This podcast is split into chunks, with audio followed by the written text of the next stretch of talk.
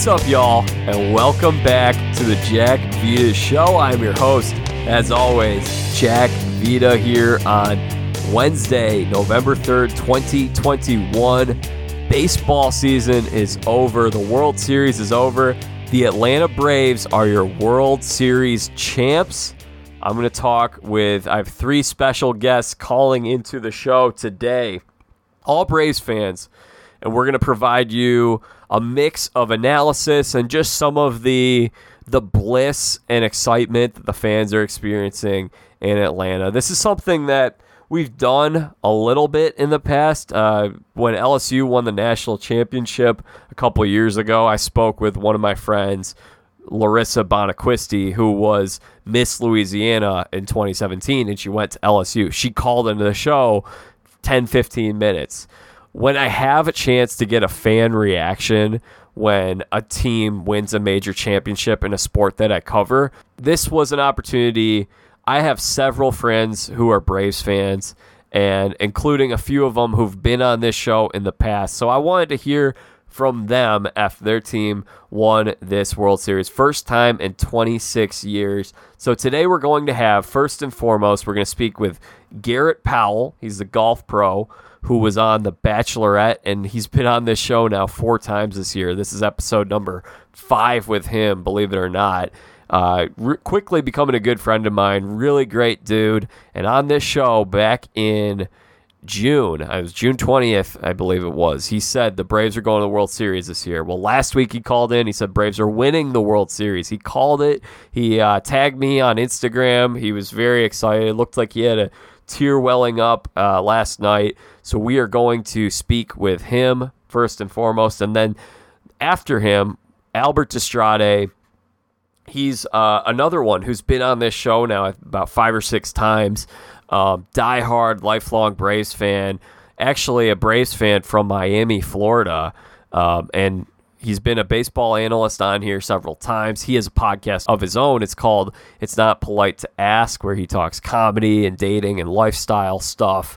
Uh, so we're going to talk with him, and I feel Albert will probably provide the most analysis of these of the three guests, and then finally, uh, the always joyous, always enthusiastic, delightful Teresa T Bird Cooper from the third season of Survivor. T Bird has been a flight attendant with Delta Airlines for a very long time. She'll she says later on in this show just how long she has been with Delta.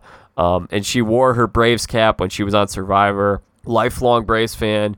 Last week we spoke with her when the Braves went to the World Series and won the NL pennant, and she texted Brian Snitker's wife, Ronnie, Veronica, Ronnie, she texted her while we were on this show and read what Ronnie had to say back. She's been friends with the Snitkers for 40 plus years and uh, lifelong Braves fan. So we're going to speak with her at the end of the show. She'll be our third and final guest. So, Garrett, Albert, T Bird, it's going to be a really fun hour or two here.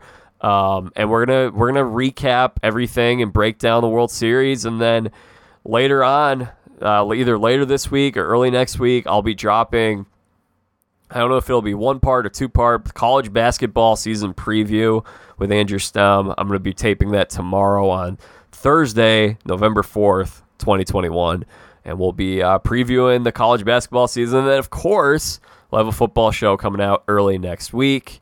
And then a lot of other great guests coming up on the show soon as well. So I hope you guys, if you guys are enjoying this content, please subscribe to the podcast so you don't miss out on an episode and leave a five star review wherever it is. Well, on Apple Podcasts, but subscribe wherever it is that you get your podcasts so you don't miss out on any of the content we have coming out.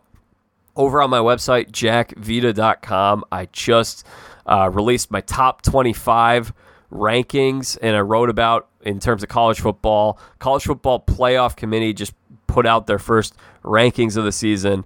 Not a big fan of their rankings, so check out my rankings on jackvita.com. And you can also get on my email list. So whenever there's new content available, whether it be a podcast or written work, you'll have it sent straight to your inbox and uh, you won't miss out on any of the content that have coming out. And I'm going to be writing some stuff here soon. I'm going to write a piece on the Braves and how they did this thing, and I'm sure we'll be getting into that. plenty today later on. So, all right, at this time, I've got our first guest of the day on the line. Now, he, of course, uh, is very excited today because back in June, he said the Braves are going to the World Series. Last week, he said Braves are winning the World Series. Garrett Powell, they have done it. And welcome back to the show, my friend. Feels great to be back, man. Feels great to be back as a part of a fan for the world champions, Atlanta Bay Braves. It's awesome. yeah. Oh my gosh. So, what did you do last night for the game? What What were your plans? You just watch it at home? Man, yeah, actually, it's it's going to be kind of a letdown story. Um, after after I saw the third inning, I got really cocky when we scored three, and I was like, "Man, it, it's it. We're done." Like I, I was hoping Houston would extend. I, I never had a doubt that we wouldn't win it, but I was hoping Houston would extend it so we could end the series in Atlanta. But after the third inning, I was like, "Well, this well, they wouldn't with. have. So actually, Garrett, they actually were done in Atlanta. The next two games were in Houston. oh no, you're right. You're right. Yeah. Um, but So you you would have been foolish would- rooting for the Astros in that case. Yeah, yeah. There's no chance I was doing that. But I, as you know, I predicted a game seven. I always like to see series get dragged out. Um, it makes it more interesting. I I know it, this sounds weird because it's not like we were up a bunch, and it's not like we were miles ahead the whole series. But I just felt like the Braves had in the bag the whole time. But then the third inning hit, and I was like, all right, well that's it. You know, game's gonna be over. I don't, I don't think Houston's coming back. So I actually hopped on uh, the old Xbox and played Call of Duty with my twin brother for a while. And so we got off. It was towards the end of the game, and I was able to see the Braves celebrate towards the end. Um, but yeah, I didn't actually watch the whole game. I just had confidence, man, that we had in the bag. you didn't want to watch them like get all those outs. Well, I, I wanted to watch the last couple innings or the last inning at least. But in the meantime, I was like, I actually, truth be told, I don't talk to my brother that much. So I was like, this could be good Ah. bonding time. Yeah, yeah. Let's I get that you. in. I'll I'll see the celebration at the end. We'll be good. But um, my pick of Freddie being the MVP didn't happen, but that's okay. It was know? close. yeah, we're all. He did launch a little bomb there. I was like, okay, well maybe, maybe, but that's okay though. We're in it for the win. Oh my gosh, it was uh, it was a fun series to watch, and at the time, though, I should a little inside knowledge those who are listening to this podcast. I already taped the first two of our three conversations for this episode, and those are coming up later. Even though this here is the first episode that the listeners are hearing, and so we get later on, we get into all of the ins and outs of how this you know came to be, and one of my takeaways though uh, which I, I talk about at length with Albert Destrade from Survivor, is that I thought the National League was tougher than the American League, at least at the top this year, because you know what? The the Astros had a really nice year. Of course, they had a great year.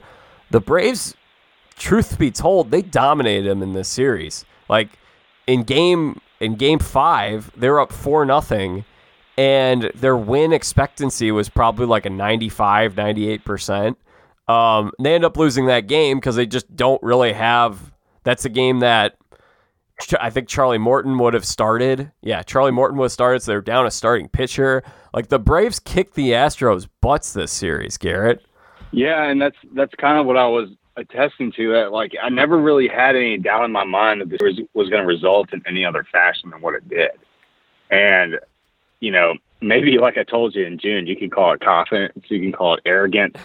Um, but as soon, as soon as we put three up, I was like, man, I just don't see this team cracking at this point. I don't, and I don't see the Astros. The Astros haven't shown enough firepower to really come back.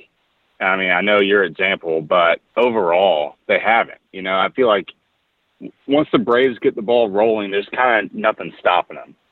And I think really that was their theme for the latter half of the year, which is what I called. You know, I'm never going to live this one down. I'm going to keep this thing rolling. I called it, guys. I called it. No one believed me. You didn't believe me, Jack. You tried to stay optimistic about it, but nah. It's. I had some buddies look at me like I had three heads when I said that. Here we are, baby.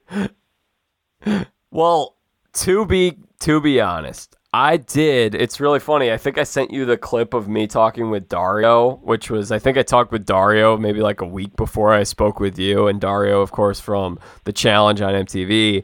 But I was saying in the preseason I picked the Braves to win the World Series. And I think the first time I had you on it was like late April, early March. And so it was like, okay, poor start. I'm still riding with the Braves. I jumped off foolishly. I jumped ship around June and so uh, there's that clip of me and Dario, and I'm like, yeah, I don't, I don't see the Braves coming back. And then Dario's like, yeah, I'm not a big Dansby Swanson guy myself. And then look at what Swanson did in this series, man. That was so I looked, I looked smart and very foolish at the same time because I did, I did predict this World Series correctly. If you go back to what I said in March, there you go, there you go. Well, you got that going for you.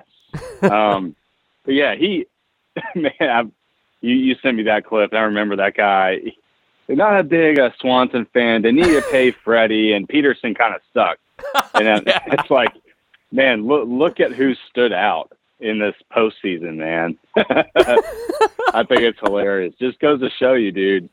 Can't judge a book by its cover. You never know what's going to happen. oh, we love you, Dario. Dario's a great guy, and he had a lot of great insights. But sometimes the takes don't age as well as you would like them to. I said I've had a lot of foolish things that I've said uh, on these previous podcasts where I sound foolish after the fact. But Garrett, how about this? Two years in a row for me. I picked the Dodgers to win it all last year in the preseason. Picked the Braves this year and the National League has won the World Series now three years in a row. I don't know what direction I'll be going in come March, but I don't know. I think maybe it's a good sign after all if you hear me calling your team's name in March. Yeah, man, maybe it is. What what's your prediction right now for next oh, year? Oh gosh, early, early, early prediction. Okay, so I think if I have to think about it, just uh, this is way too early and there's going to be so many dominoes falling. I guess I guess what I should say is we don't know we don't know where free agents are signing because Carlos Correa and there are a bunch of other Corey Seager, a bunch of big time shortstop free agents, Trevor Story, Javi Baez, Kris Bryant. Like there are a lot of big free agents. There's gonna be a lot of movement this offseason. Mm-hmm. But if I'm like power ranking the teams based on what they are right now, having a general idea of what direction they're moving in. In the National League, I mean, you have to favor the Dodgers and the Braves to be back in the NLCS once again. Now, Padres are interesting, Giants are interesting. Maybe one of the NL Central teams jumps up. Maybe the Mets or the Phillies can figure it out, but Dodgers and Braves have to be kind of the shoe ins for the NLCS at this point. And they've done it now two years in a row. Uh, on the AL side of things, I'm really big on the Tampa Bay Rays. I think they had some rough luck this year. They lost Glasnow. They have so many good young players. Wander Franco uh, could win the Rookie of the Year this year. And then, you know, they had some rough luck in that playoff series against the Red Sox. So if I had to, I think that honestly, I think I might pick the Rays just because – they're the clear AL team that I like more than the AL field, whereas the NL is a mm-hmm. little more murky. So I think the Rays would be my safe bet here on November 3rd, 2021. Man, I got a bold prediction for next year too. Um, of course you do. let, let's say I don't. Let's say I cannot pick the Braves. Yes. My bold prediction is going to be 2022 World Series: David versus Goliath. Ooh. The LA Dodgers versus the Oakland A's. Oakland A's. Okay. Okay. What do you like about the A's? Well, they had a good. I mean, they they lost to the Astros, obviously, like everyone did towards the end of the year. But yeah. I, I'm picking them for the same reason why I picked the Braves. To be honest with you, I think they're kind of the the Bulldogs of the AL, and they're going to come scrap their way back. This year, they had a decent end of year. They lasted into late September. But I, I think that was a team that was one or two wins, one or two momentum shifting wins away from carrying it deeper in the season. And plus, I think it's a great storyline. And yeah, I in reality, I don't know why. I'm just feeling it. Same thing I was feeling back in June. But I know they had a decent postseason. Again, made it decently far, but they didn't I make just- the postseason this and that- year. sorry, sorry, sorry. End of the season Yeah. against the Astros Yeah. made it. I felt like they were trending upwards, but then I just Seattle, Seattle just see- like Seattle kicked their butts. I think Seattle took four straight against them, and that was pretty much it. It was like the hey, we're not talking about that. All right. no, no, no. I'm saying like I'm I'm telling saying what happened. They up to that point, and then that like Survivor, they proverbially had their torches snuffed at that point. Um, but I think to your to what you're talking about, the Astros are going to look a little different next year because they're not going to have Carlos Correa, and they got to figure out some pitching stuff because Justin Verlander, Zack Greinke, I think both are free agents. They don't have a lot of years left. McCullers got hurt in this postseason. Uh, so I, I think there's room for a team like Seattle or Oakland to jump up.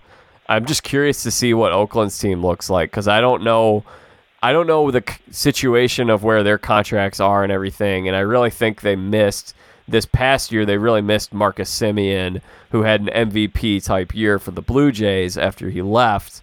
Um, so if they can if they can find someone to replace the production he had, uh, they should be. Ba- I I picked them to win the AL West this past year. Um, was disappointed that they did not. Um, but of course, Billy Beane has uh, been just such a wizard with engineering and constructing those rosters. So we'll see what he does. Yeah, it's hard to predict too because I mean, let's face it, the A's are basically a farm team for a bigger network organization, and you just don't know who's going to stick there. Someone could get hot early on and you know not be there later. So you just, again, I don't know why.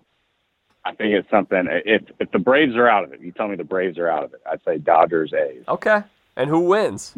You're going with the A's, aren't you? No, I'm going with the Dodgers. the Cinderella story can only last so long. I hope the A's win. I hope I'm wrong, but Dodgers. Max Scherzer is about to get the richest three-year contract in baseball history, and he's at age 37 or 38, but he clearly has a little more left in the tank, and he no one's going to give him like a seven-year type contract that he had just signed with the Nationals in 2015. It just concluded, but he's going to get like a really front-loaded three or four-year contract where he might get 40 mil annually and I'm, I think the Dodgers will bring him back. Yeah, that's um. I mean, shoot, they got the freaking bankroll for it, man. It, yeah, it must be nice just to have that kind of money to be like, okay, how many millions of dollars do we want to spend today? you can just load. It's like no player is really out of the question for them. And, but I think, I think it goes to show you too, though, if you, you know, kind of the Billy Beane story and his whole history, you got to value a team that works well together more than just a bunch of superstars and a bunch of great performers. Um, but so you know who kn- that's it's just that's why baseball's so great. Dude, you got the Billy Beane approach, which is let's just get people on base.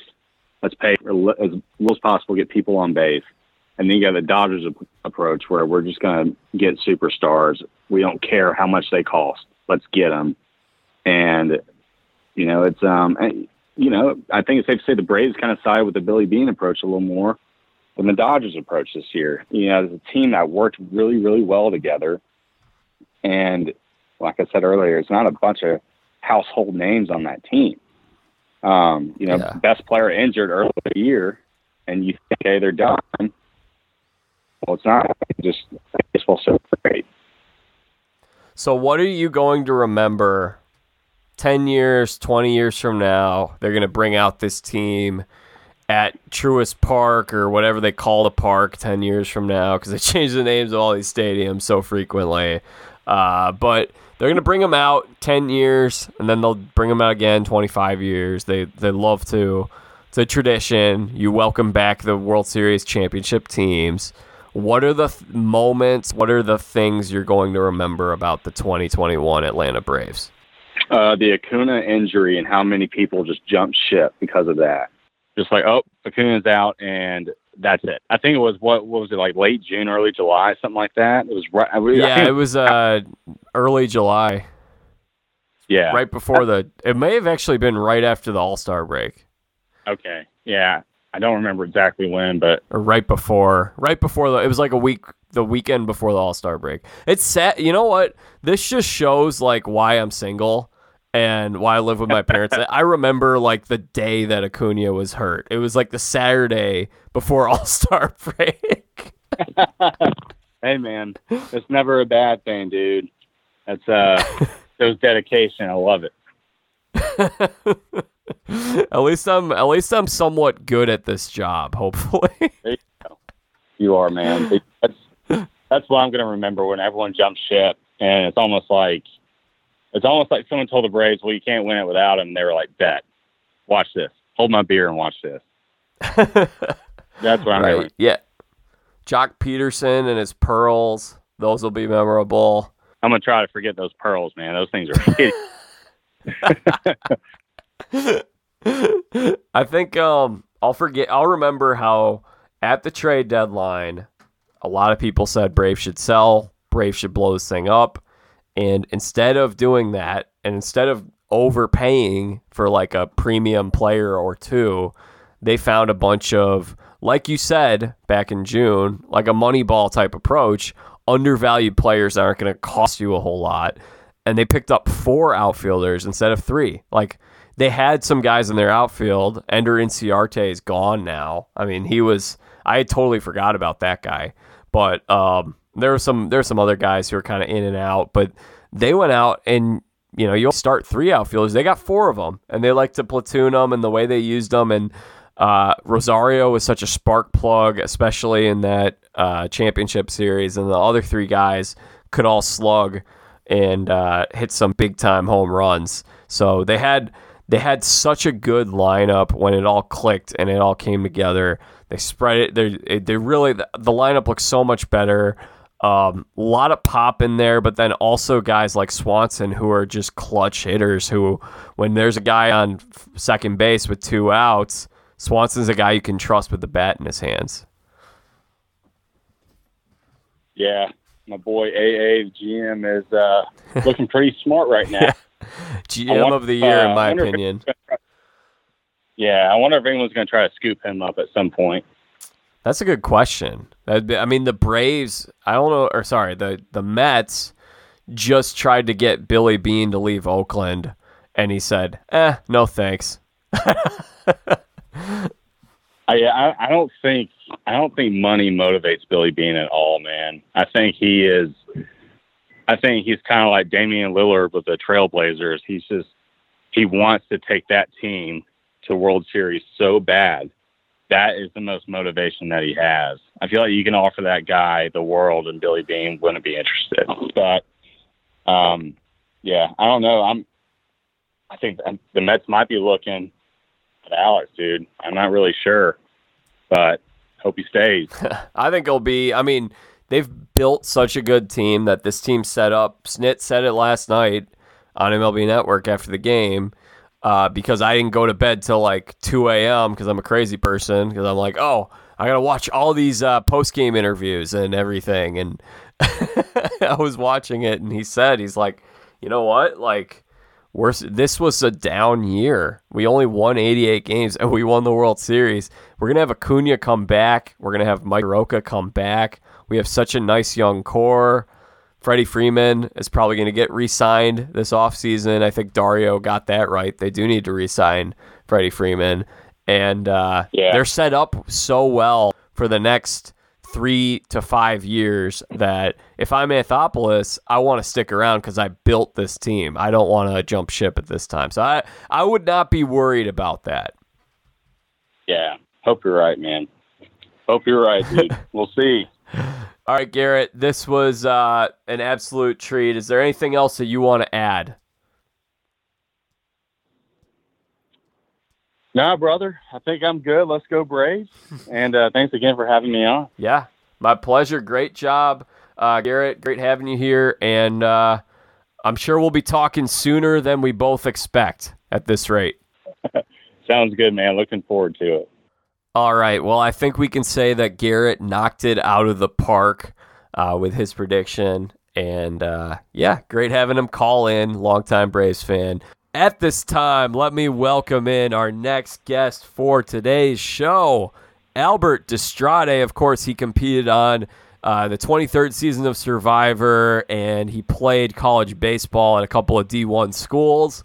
Uh, really knowledgeable baseball mind. Many of you should know him by now. He's been on this show, I think, like five or six times at this point. He's a lifelong Atlanta Braves fan and he's on cloud nine right now. He actually went out to Houston. He was there on the scene as a uh, reporter for JackVita.com. We got him some press credentials. How are you doing, Albert? Jack, I am doing absolutely fantastic. The Braves have captured a World Series title. I'm strolling through Houston, smile ear to ear. Life is beautiful, my man. Life is good. yeah. So, how long? By the way, uh, I know you told this story a, a, long time ago, but I think you should tell it again. How did you become a Braves fan growing up in South Florida? Yeah. So my uh, my uncle, who's also a friend of the the show, mm-hmm. uh, Restus is uh, was an original Marlin in '93. He uh, played first base for the Marlins their inaugural season, led the team in home runs and RBIs, and then uh, in '94 tried to come back and played through um, just a really bad in- injury with his back that he tried to grind through, and then him and the organization parted ways. And you know, my his father, my grandfather, wasn't too keen on the Marlins from that point because he just wasn't a huge fan of how it all went down. So the only other team that really was on TV for us at the time was the Braves, thanks to TBS, the Superstation. So we uh, we ended up becoming Braves fans and just watching the Braves games at home and uh, basically nine year old me decided that 36 year old me today could have this day after 20 some odd years or whatever that is of, of fandom. Here we are, Jack. Yeah, the Braves were really uh, the Dallas Cowboys of Major League Baseball in the 90s. They were America's team. You could watch them every single game, and they were such a likable group, and you grew up in that. Yeah, it was. Um, it's interesting. I'm, you know, coming here to coming here to the to actually see the game in Houston uh, you know, I was fortunate enough to go last year when the Braves played and at Arlington in the National League Championship Series against the Dodgers, and just seeing how big of a following the Braves still have from not just the Atlanta area, but like you know, the idea of Braves country is a very real thing. I think yeah. you know fans all over the South are really big into you know just supporting the team and coming out and and there was just there was just an energy. It was like palpable the level of energy that the Braves uh, had, the Braves fans had, and uh, it was really it's just really cool to be part of that. Man.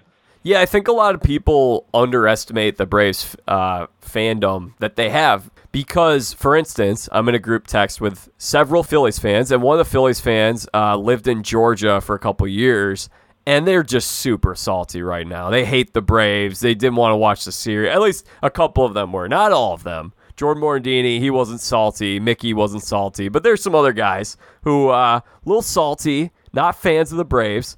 And one of the guys is like, "Yeah, I lived in Georgia. They don't care about the Braves. They're all about Georgia football." And it's like, "Yeah, but okay, first of all, when he lived there, the Braves were in a rebuild, and two, the other thing is that this is not just the state of Georgia. This is like the entire uh, the the you know it's the South. They're the team of the South, and they're a team from that goes beyond that. So you mentioned all these fans kind of coming out from different places. That's a pretty special thing in its in its own right. Yeah, listen, it's fun. It's funny you mentioned the Phillies. I mean, I happen to be standing next to a, a good friend of mine who made the trip with me, who um, is the co-host for our podcast. It's not polite to ask, and he was actually just reading about the Phillies and their free agency because he's a diehard Phillies fan. Brandon, do you want to say hello to Jack in the program? What's going on, buddy? Brandon, great to have you here. Now you're a Phillies fan. Do you have hatred in your heart right now? Uh, no hatred in my heart. Uh, you know, once my Phillies got knocked out, uh, you know, I've been friends with Albert for uh, about 12 years now, so had uh, not too much uh, difficulty throwing on a Braves jersey and actually rooting for them uh, for my buddy Al here, man. Seen him go through some uh, agony over the years with the Braves, so I was happy for him. Jack, he actually captured the Jorge Soler three-run homer. That was Brandon filming that home run that I, I, I was able to get that moment in baseball history, and it was pure euphoria. It was it was unbelievable. so first of all, Brandon's a really good friend because that's I think that's a mark of good friendship is you want your friends to be happy and not root for your friends' teams to fail. Oh yeah, man. We had a we had a very serious uh, baseball watching uh, competition, I guess you could say, or uh, rivalry when the uh, Phillies took on the Braves that uh, last series of the season. So that was a little bit intense, uh, very quiet handshakes at the end. But uh, once the Phillies were knocked out of contention, I, I didn't have too much of an issue. Uh, the Phillies kind of led themselves down that path with with their organizational uh, kind of mishaps. So I didn't have a problem rooting for the Braves. Good group of fans there, man. Going to some games in Atlanta, man. Those those fans are awesome. So uh, no saltiness from this Phillies fan. All right, sweet. Now let me ask you guys a question. As fans of National League teams, I'm going to make an argument here. Uh, and we'll get into a little more of kind of the nuts and bolts of this series in a second. But, you know, the Braves really looked like the superior team in this series. Now, of course, they're the team that's playing the best baseball right now out of anybody. And that's a big, I mean, that's why they won, of course. But the Astros didn't have much trouble rolling through the Red Sox, rolling through the White Sox. And now the National League has won three straight World Series I'm I think I personally think that the top teams in the National League this year were much better than the top teams on the American League side of things. What do you guys think about that? Yeah, I mean the I mean the uh, I think for most people the biggest juggernaut or scariest team in this postseason was the LA Dodgers. Uh, they they're yeah. a team with all the like we discussed before in the program. They have all the resources. They have the big name talent. They added to an already stacked roster when they added Max Scherzer and Trea Turner.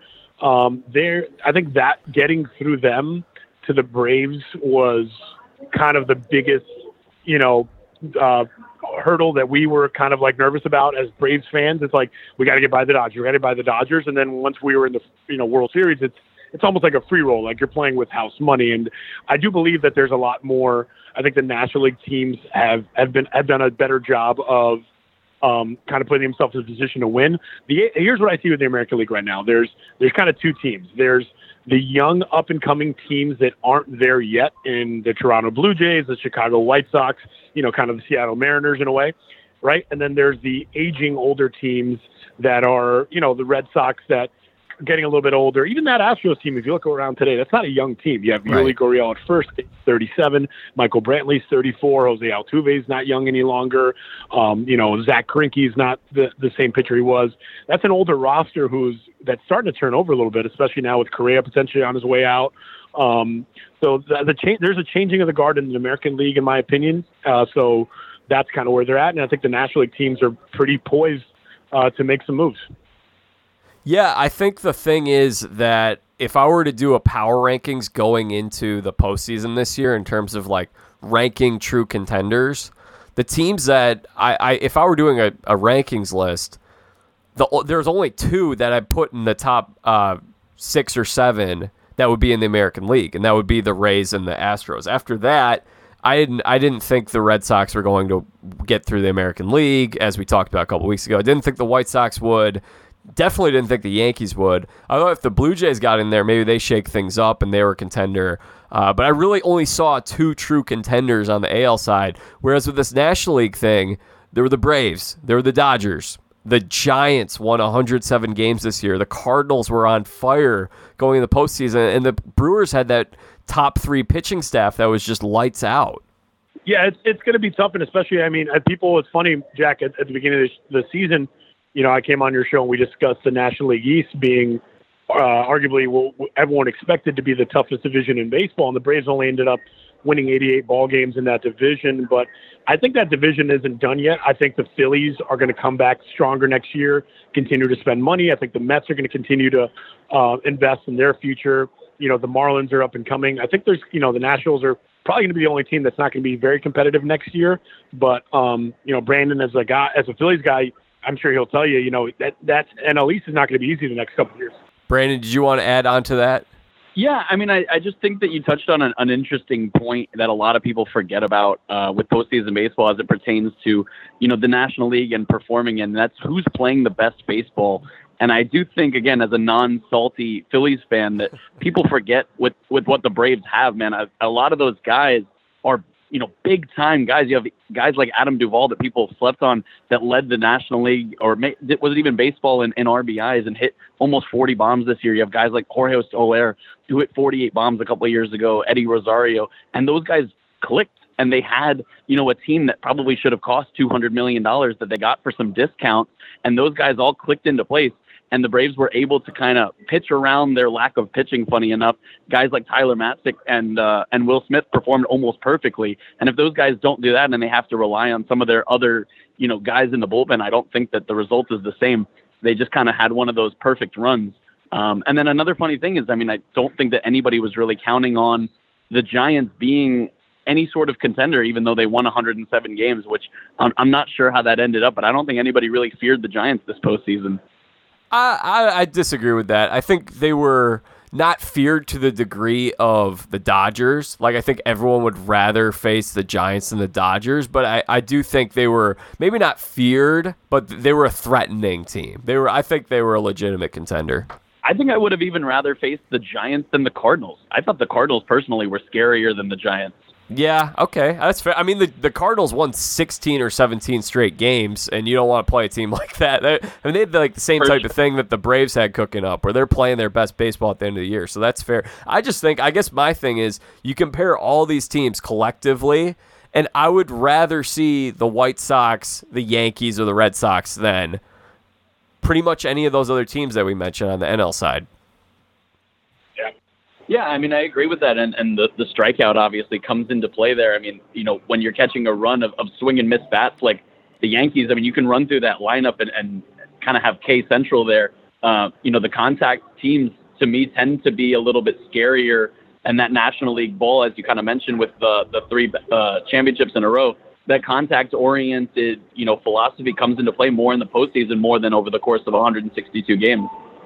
Yep, 100%. All right, let's. I want to touch on a few other things here. So, uh, you guys are at the game last night, and Albert, you've been through this before in terms of what happened in the first inning. Max Fried has his right ankle stepped on. And prior to that, of course, Mike Soroka, hard hit ball right into his right lower leg. Last week, Charlie Morton uh, hard hit ball right into his right lower leg. Just absolute dumb luck, uh, fluky, weird plays in all three cases taking out. Uh, were you thinking? Were you thinking in this? Po- I mean, because they took out two of the Braves' top pitchers over the last few years. And then, of course, what happens to Fried, the ace of the staff heading into the postseason here? Were you were you thinking like, oh no, here we go again? Is was that what was running through your head in that moment? Yes, you bring up an interesting point, Jack. I think the Braves have actually been victims of some really interesting injuries to pitchers, not arm or you know traditional pitcher injuries, just like fluke type plays. Even going back to Tim Hudson uh, when he was a Brave, you know he had a play similar to what happened to Fried last night, where he you know blew out his ankle on a play at, at a PFP play at the you know first base. Um, my initial thought was definitely, oh my gosh, we we cannot afford to take have Max Fried take an injury like this in the first inning. And, you know, interestingly enough, I had mentioned to Brandon prior to that inning, I was like, listen, man, here's a big indicator for Fried. His velocity will tell you a lot about his ability to be effective. And he's a guy who will fluctuate from 92, 93 to 96, 97 when he really needs it. And ironically enough, that play kind of got him mad if you saw his velos, he was 94, 93 with uh, to start the game, and then after that play, when the when the uh, the Astros were threatening with two runners on, you saw him dig deep and find some sixes and sevens and start amping it up. I mean, I, I looked at a guy honestly, Jack, who he was in the zone, and he was his mentality was they are not going to take this away from me, and that injury, thankfully, was. Um, I mean, I, I I would tell you, knowing the kind of competitor Max Fried is, he wasn't at 100%. That that thing was probably bothering him to some effect. And we saw it late in the ball game. I think in the sixth inning, his velocity kind of went down into the low 90s, where he started relying on his changeup and off speed more.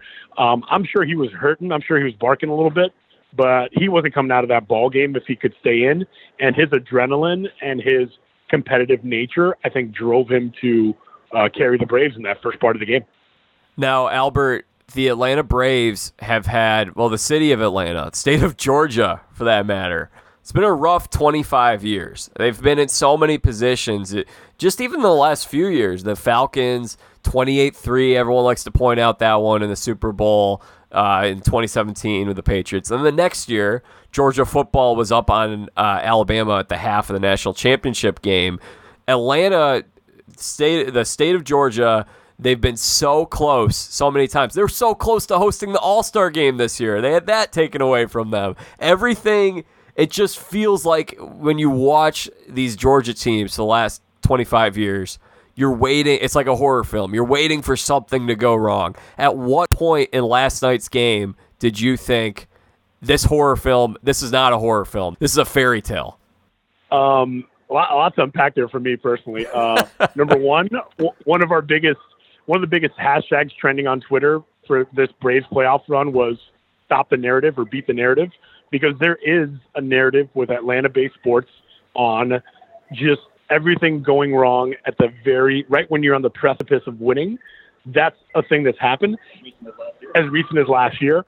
And for me, it's really interesting because I guess I never really thought about it like this, but maybe a reason why I love this team so much is that's kind of been something that's been a theme for my life. Like I made it to the finals of Survivor, didn't win.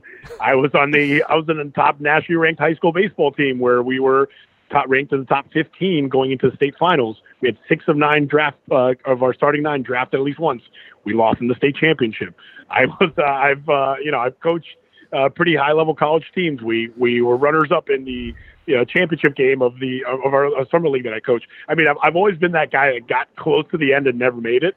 And Brandon will tell you like from just de- standing next to me and dealing with me yesterday, I, I, I had a hard time, Jack, believing it was real. I kept asking him, I was like, wait, so if there's three more outs, the Braves win the World Series. He's like, yes. The trophy celebration's out. The stage is out. They're handing the trophy to Brian Snitker. I'm looking at Brandon. I'm like, Brandon, we actually won the championship. He's like, yes. Like Brandon could see my insanity, how it really didn't hit me and Brandon, were you the one that tried to go on uh, the Amazing Race with Albert and you got cut? Is that are you a part of this story no. too of shortcomings? no, no, different friend. I have my own shortcomings. That is a long list, but that's not one of them.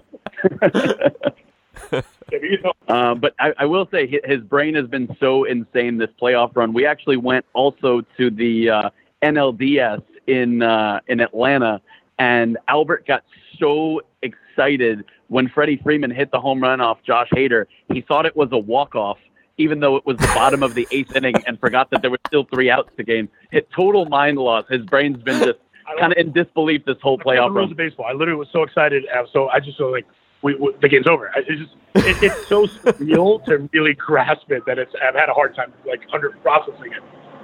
he, he literally seemed like the angry uh, the angry Indians fan in uh, in uh, Major League. He's like, they'll blow it in the ninth. he just did not seem to have any faith until it actually happened. oh, that's amazing. So, Albert, uh, I know you and your uncle Orestes are very proud of your Cuban heritage. Uh, Jorge Soler, a fellow Cuban, winning the World Series MVP. Uh, was he the first to do that? And it, I'm not sure if he was or was not, but was that special? Did you have a connection there? Was that uh, yeah, was that nice for you? Yeah, it really was, man. It was interesting to see um, him come over from Kansas City as a guy who I always thought was a very um, just a guy with a, the, the, the sky's the limit for his talent. Uh, and yeah. it's a really special moment as somebody of, of a Cuban background like myself and my uncle to just see guys like that shine on the biggest stage possible and bring um, just kind of, you know, positive light to Cuba and our, our story tradition of, you know, excellent baseball players. It's it really is a shame what's happened politically in Cuba, where yeah. we don't have the ability to see some of the great Cuban stars. I mean, Yuli Gurriel, for instance, was one of the greatest international players in the store in, in the history of international baseball when it comes to um, you know Cuba's team playing against Japan and uh, you know the other teams in Latin America. He Yuli Gurriel didn't have a chance to come to the United States till he was almost out of his own prime. He came here, I think, at 33 or 32 years old.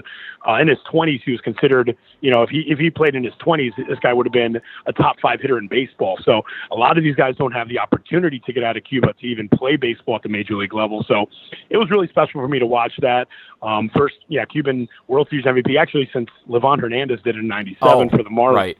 Yes. Um, you know that that year still kind of hurts us as a Braves Yeah, fans screw the Marlins. Hernandez- Yeah, yeah, Florida Marlins exactly. He had a, he had a, that infamous uh, Eric Gregg strikeout game in uh, in the National League Championship Series where he uh, uh, kind of propelled the Marlins. But um, yeah, it, it was a really cool moment to watch and a really cool special thing to have. And uh, I'm sure that's you know just to watch it in person and watch him hand the trophy while he was wearing while Soler was wearing a Cuban flag was just just it was just a just an unbelievable moment. Yeah, and you mentioned the video that Brandon shot. I don't think you've put it out on Twitter, but if you don't, I will. There's a video of Albert last night, Jorge Soler hitting this moonshot of a home run, and a, a true moonshot that I think they said it went 430 feet or something. It felt like it went 600. It felt like it was it was a just oh he absolutely crushed it.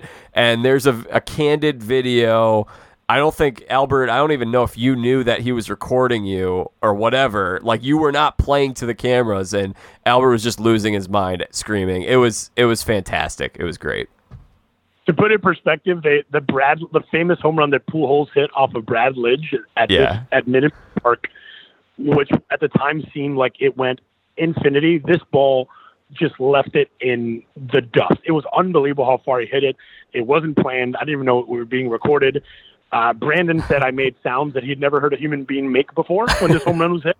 Um, what, like what did you what did you see, Brandon? Yeah, I, I've seen countless home runs uh, hit both live and on television. I've had a very long baseball career myself through college baseball. I've seen very few home runs go that far. I'm very confident that that ball went significantly farther than Freddie Freeman's ball.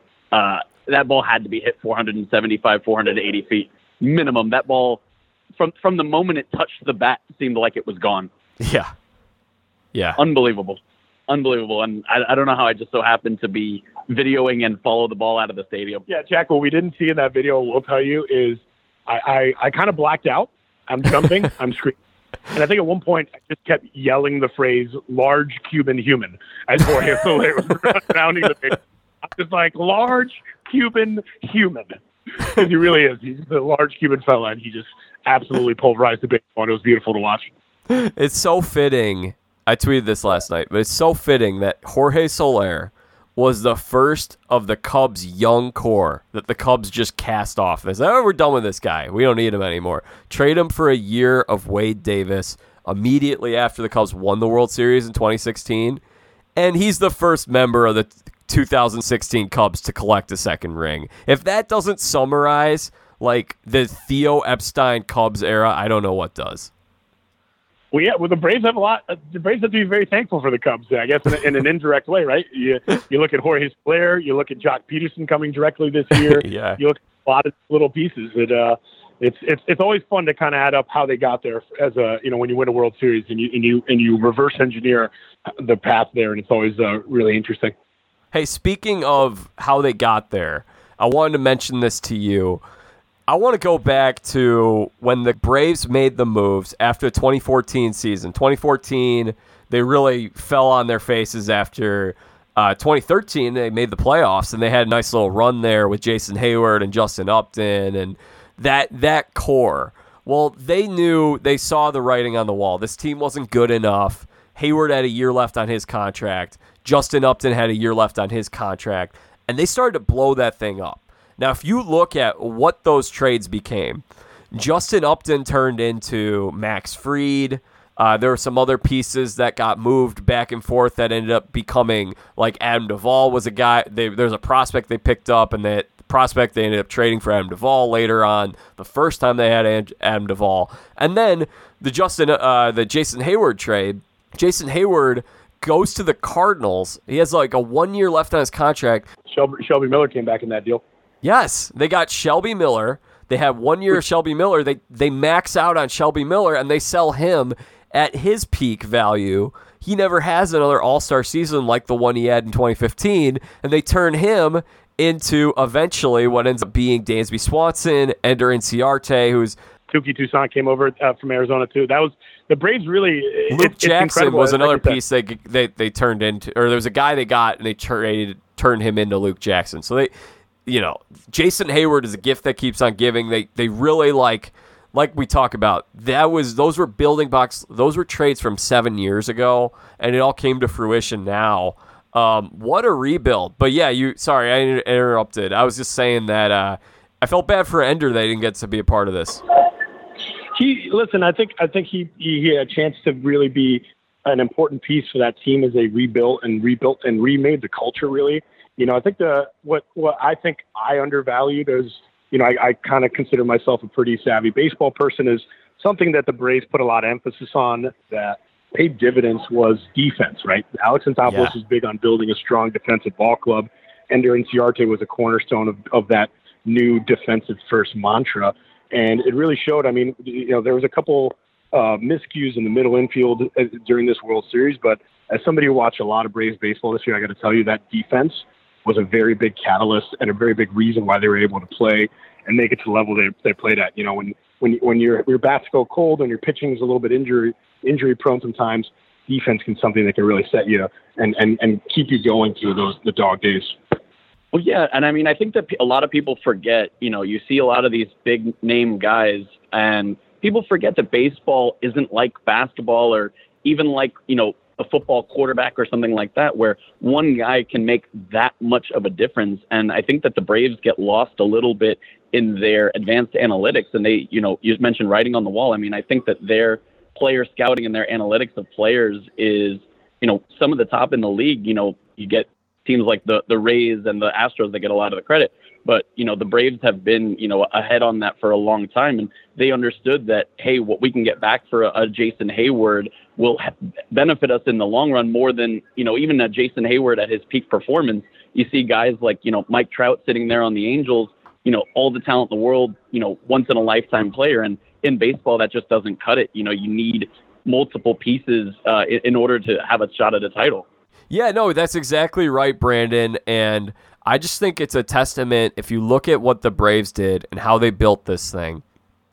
The whole world, baseball media, fans, social media, people kept wanting them to go out there and sign Bryce Harper or sign Manny Machado or, you know, trade for Kris Bryant, make a big time move the Braves never sacrificed their farm system. They always they hung on to these guys and sometimes that works for teams, sometimes it doesn't work for teams. Sometimes you bet on the wrong horses. But I, I look at how the Braves built this thing and I'm just so impressed with how all these guys look at Austin Riley, look at Swanson, some guys that a lot of people say, hey, maybe you should move on from these guys. Um, they they all came together, they won this championship, and now you look at their future. They have such a good young core with even more prospects coming up through the pipeline. I think that they built a championship the right way. And you know, you can you might be able to comment on this as a Phillies fan. You look at what the Phillies have done over the last 10 years and they've gone out and they've tried to solve uh, problems by throwing money at problems and uh, I like I applaud the Braves for their patience is what I would say. No, one one hundred percent. Um, I mean, it's the, the cliche of the the tortoise and the hare, and you you know drew it right back to the Phillies, like I was going to mention. I mean, you know, you can't just direct inject a, a championship with even a few uh, hundred million dollars, as the Phillies have seen. Uh, you know, bullpen problems and, and still holes uh, in that offense. And even you know, you had a team like the uh, the San Diego Padres that had a little bit of homegrown talent and tried to you know infuse it with more, and it just doesn't always work out that way. And I think that the, you know, the teams like the Braves that understand their lane extremely well, that they're, you know, mid market, especially as far as their budget goes, that, you know, it's better to build it from the long run. And even teams like the Astros, you know, hey, you know, we'll sacrifice a couple of years, but we'll have a contender for many more, you know, from these sacrifices that we've made because we're not going to go out and spend 300 million on a Bryce Harper because we have, you know, five holes to fill. Right. Albert, you you said you're back now. Yeah, I'm back in there. Sorry, had a little bit of technical difficulties. We're on, we're doing a road game here. We weren't just on the road for yeah. the World Series, Jack. We're on the road for your program too. But we're back. We're back and rocking now. All right, good stuff. So, anything you want to add? Brandon and I were just chatting about how the Braves built this thing through patience, not going out there and making the big moves, hanging on those uh, farm farm system guys that they believed in, not selling low on a guy like Austin Riley, but seeing him and Swanson and a number of other pieces uh, meeting that full potential, and then of course, you know, making those moves seven years ago down the road, declaring a rebuild, trading Upton, trading Heyward, and now seven years later, the patience really uh, paid off for them. Right, and you know, I think there's like some really interesting things that that happen every postseason, Jack. I think that teams do something or try something that hasn't been really seen or done before, and then everyone else in baseball is like, "Aha, uh-huh, that's really interesting. I, maybe we should do something like that." I think we saw it, you know, a couple years ago with uh, the bullpenning. Bullpenning started becoming yeah. the big right, or piggybacking on starters, or um, you know, things like the opener. Um, there's a lot of people that try things and innovate, and all of a sudden now it's like the new big thing. It's funny. I think the Braves might have done that this year, where generally conventional wisdom tells you in baseball you're either in or you're out. And what does it mean to be in or out? Right? You're either playing for the future and not buying, or you're supposed to be going all in and getting the big guys and trading your number one prospect and moving, you know, mortgaging big parts of your future to win now. The Braves actually, I think, did the most interesting thing where they added for now without mortgaging the future, and they added more than one piece. They didn't go out and say, you know, if you look at what the Rays did, they went out and got Nelson Cruz. They got one big piece. If you look at what you know the, the Dodgers did, they got a couple big pieces. And then you look at other teams. The Mets. The Mets, right? They went and got Javi Baez. The Brewers got a couple small pieces. They got Rowdy Tellez. They added Eduardo Escobar. The Braves kind of found that perfect middle ground where they weren't all in for the Kris Bryant, Javi Baez, huge name guys. Sorry to bring up your Cubs, but um, but and then they weren't really getting like the the pure bottom dweller, like low tier guys. They got a bunch of guys in the middle. They got Jorge Soler, Eddie Rosario, Adam Duvall, Joc Pederson, uh, Richard Richard Rodriguez. They added a bunch of mid tier talent and made up for losing Ronald Acuna through three, four, five different guys. And I think that might be a blueprint for teams in the future. Instead of saying, all right, we either got to go get one huge guy or stay put, it's like, why don't we get five really good guys and then you know, be able to contend now. And guess what? The Braves didn't lose a single in, uh, impactful prospect for their next five years. They didn't trade Cristian Pache. Yeah. They didn't trade Drew Waters. They didn't trade um, any of their big arms in their minor league organization. They were able to do the best of both worlds. And I think other teams might start to model their their deadline strategies after this because guess what? It led to a World Series. Yeah. Uh, one thing I want to say on the Astros, and then we can uh, wrap this thing up. I felt for Dusty Baker last night. I saw him right after the game. I mean, he's just a guy who's been a good guy, great reputation his whole career. He's been close before, you know, always a bride, never a bridesmaid. Uh, I, I, I won't say that I felt too horribly for the rest of the Astros, but I, I did feel in that shot after the game ended, felt a little bad for Dusty. Would have been nice to see him win one. It still would be nice to see him win one one day. You know, in an age of baseball becoming ruthlessly efficient with analytics and numbers and stats, you had two throwback managers in this World Series. You had Brian Snitker and Dusty Baker, two guys who are old school and I think two of the most emotionally invested managers. Like, you know, these aren't guys moving callously moving chess pieces on a chessboard. These are two guys who like truly care about the players and the the people on their team. I mean, a lot a lot of the big themes and uh, you know quotes I read from Braves players is the reason they won was literally they they just love and care about each other. And I think Brian Snitker and Dusty Baker kind of builds that that mindset in their dug in their clubhouse. A lot of the quotes I heard from Dusty Baker, he wasn't negative on his team. Even when they were down, he's like, "I believe in my guys. I support these guys." And it wasn't just him giving lip service. I truly believe that he he feels that way, and that's that's probably why he's had a job in baseball for so long. He's probably not the best X's and O's guy in my opinion, but he's a guy who clearly creates uh, a loving culture. The players love playing for him. I remember reading an Alex Bregman quote saying, Dusty's just a great guy. He's a guy you want to play for. And I think there's still a human element and human value in those type of guys.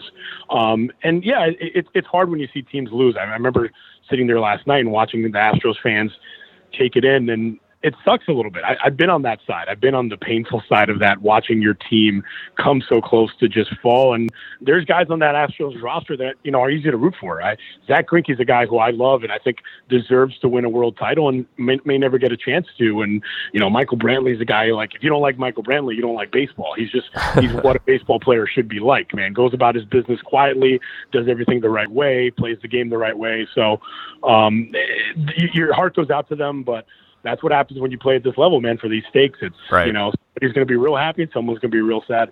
Zack Greinke most likely recorded the final hit from a pitcher spot in baseball history when he pinch hit. He actually had two hits in this series, uh, but he pinch hit in Game Five, I believe it was. Yeah, and uh, we're probably not going to have pitcher spots anymore in Major League Baseball. And I'm an NL fan.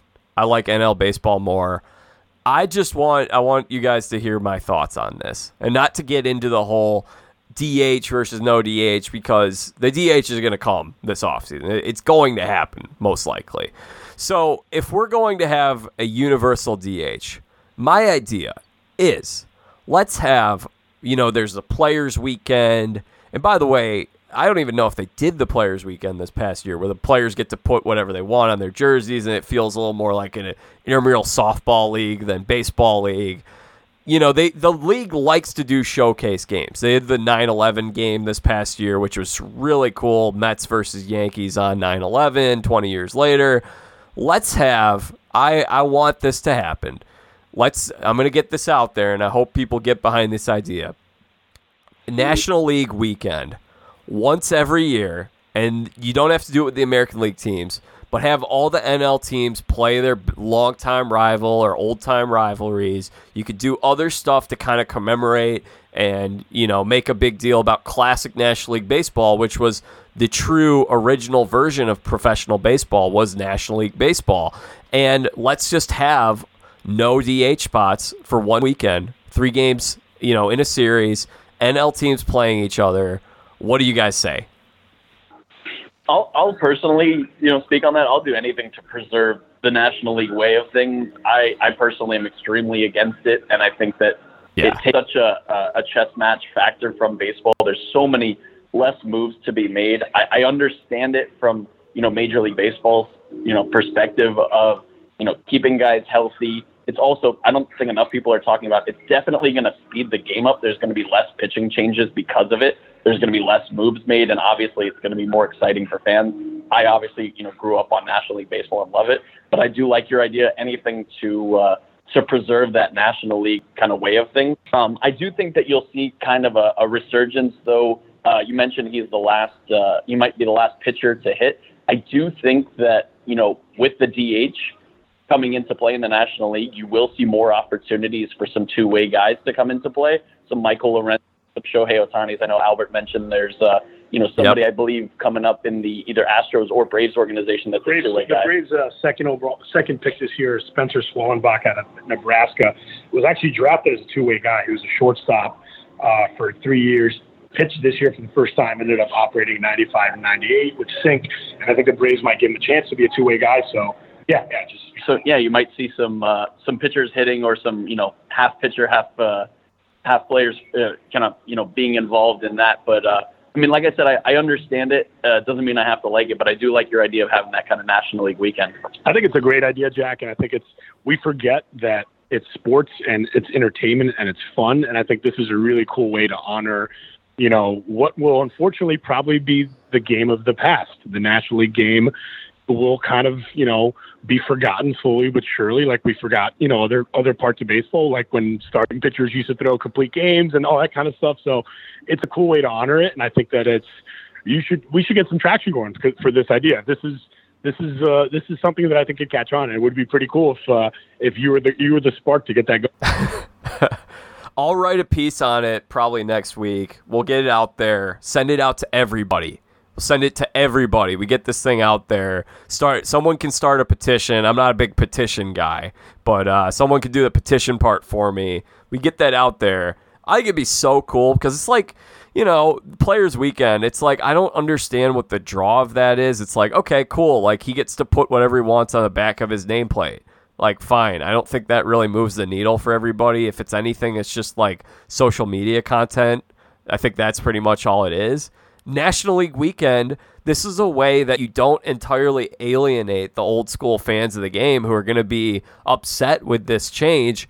Like Brandon said, you can preserve it in some regard, and I think that'd be a really good thing for the league. Well, I also don't think enough people are talking about the fact that, you know, I think that's going to put National League teams at a disadvantage for a couple of years because of the way that they've yeah. their organizations, the way they've recruited talent, and the way obviously they've seen themselves you know, filling pieces over the next couple of years. You know, they they really do set their organizations up. You know, over the course of a couple of years, they've got guys in their pipelines to fill certain positions, and now National League teams are, you know, oh, you know, we don't have people that can fill this role. That's exactly right. All right. Well, uh, final thoughts here. I have to call Garrett from The Bachelorette now. So, uh, Albert, I want to know what was last night like for you as a longtime fan, and how. I mean, it's a fun ride. You know, you got several weeks here. There's a parade. They'll do a parade, I'm sure, very soon.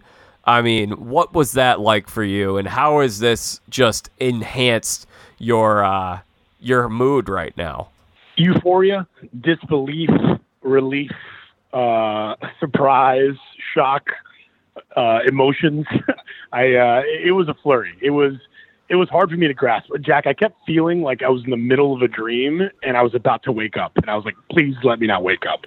I just it's when you, when you're so invested in a team, in a game, in their success that you know the the fabric of their success kind of weaves into what your success. Like, I didn't throw a pitch, I didn't catch a fly ball, I didn't call a play, although I would have loved to, or make a pitching change, but I felt like I kind of won the World Series yesterday, and that was to me utterly satisfying in a way that um, you know it, it's hard to replicate. I'm a pretty even keel guy in life. Those that know me know I uh, I kind of modeled my life after what.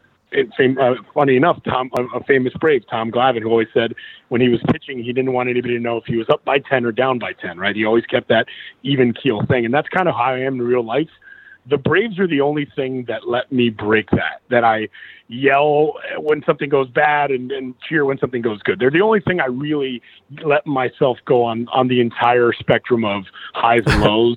so experience that was special, man. And to see it in real life was a once in a lifetime thing, and I'm very thankful and grateful that I got to do it. Well, I also feel like I won a championship this year because remember when I said on our NLE show that the Braves were winning the World Series? Yeah, I called it. You did. You actually did. That's right. And Trevor Plouffe also uh, had that famous tweet going around where he picked the Astros, the Braves to beat the Astros in six. So I'm glad all all, the, all you pundits who picked the uh, the Braves. You know, I didn't have the courage to do so as a as a fan who always sees monsters under the bed, but I'm glad you were right, buddy. I'm really I'm really really glad that you were right.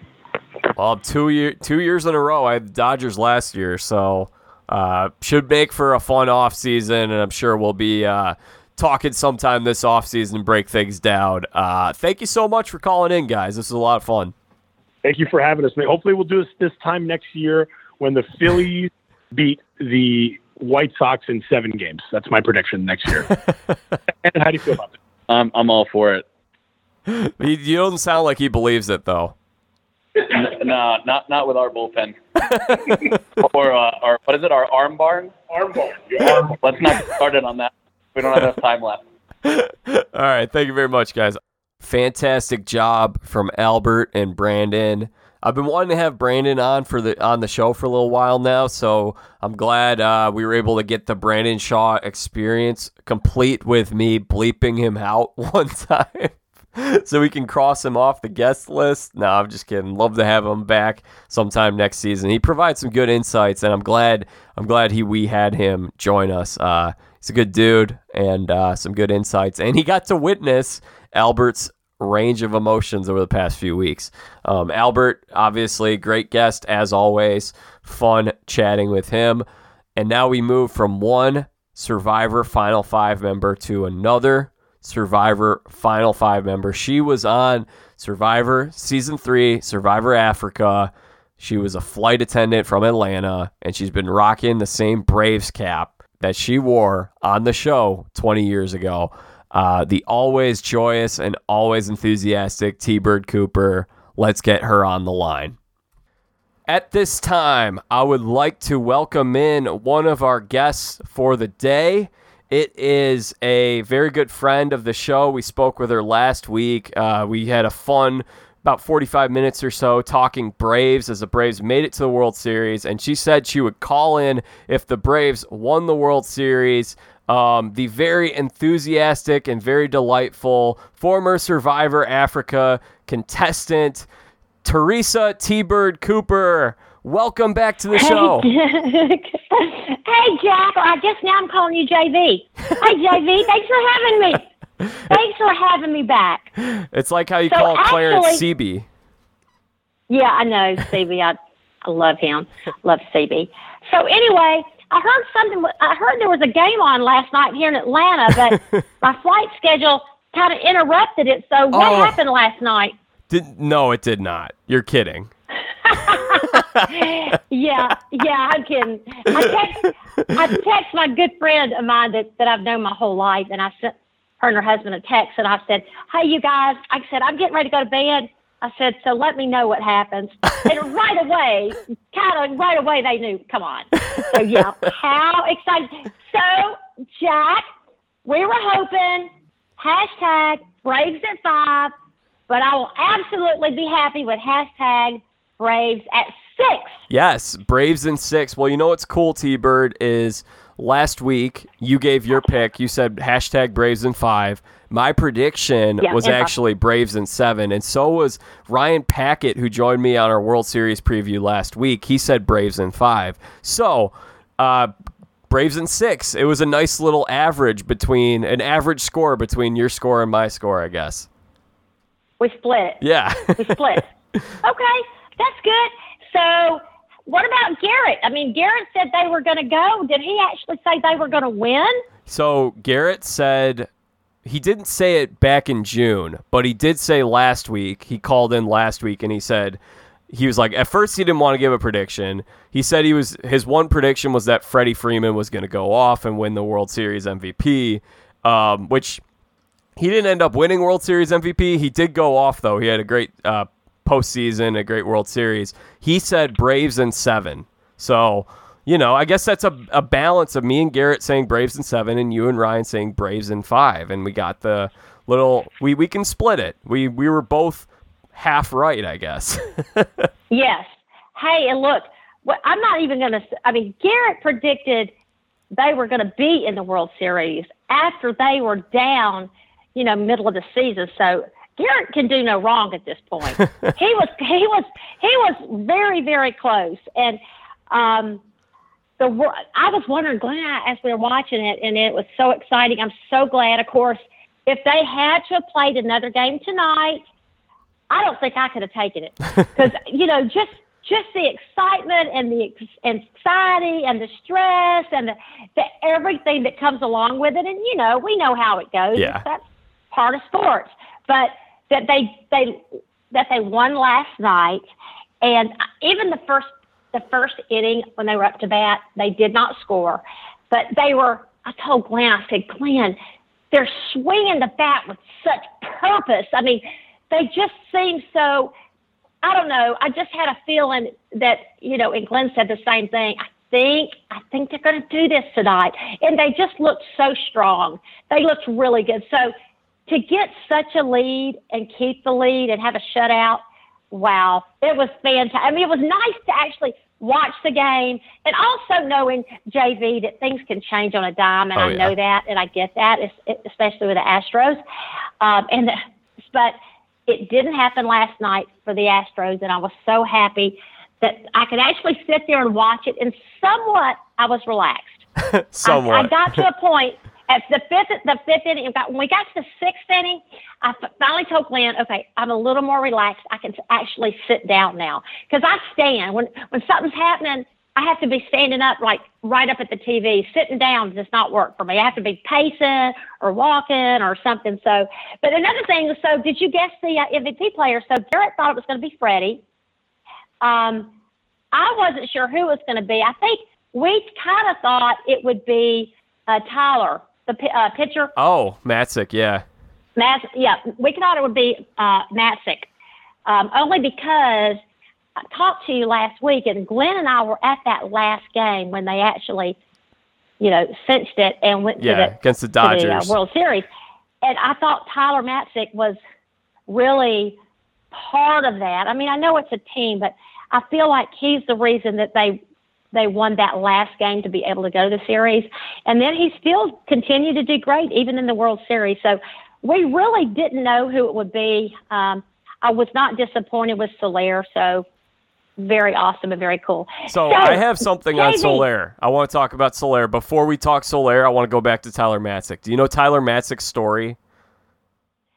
I, I am a little bit familiar with his story, uh, how he had, I think, suffered with some, maybe some, maybe mental, some mental issues, some depression.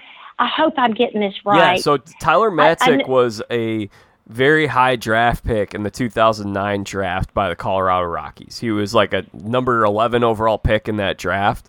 And for those who who might not if you want to put yourself in the perspective of a, an athlete, when you're drafted that high and you sign for what he signed for a $3.9 million signing bonus, there's so much pressure, and you've succeeded at every single level in your life when you've played baseball and probably when you've played all sports. You've been probably the best guy on every team you play on. You get to the minor leagues and you know, minor leagues are tough, and he struggled in the minor leagues. People thought he was a bust. He was out of baseball and playing independent league baseball at one point, right. which isn't associated with major league or minor league baseball at all.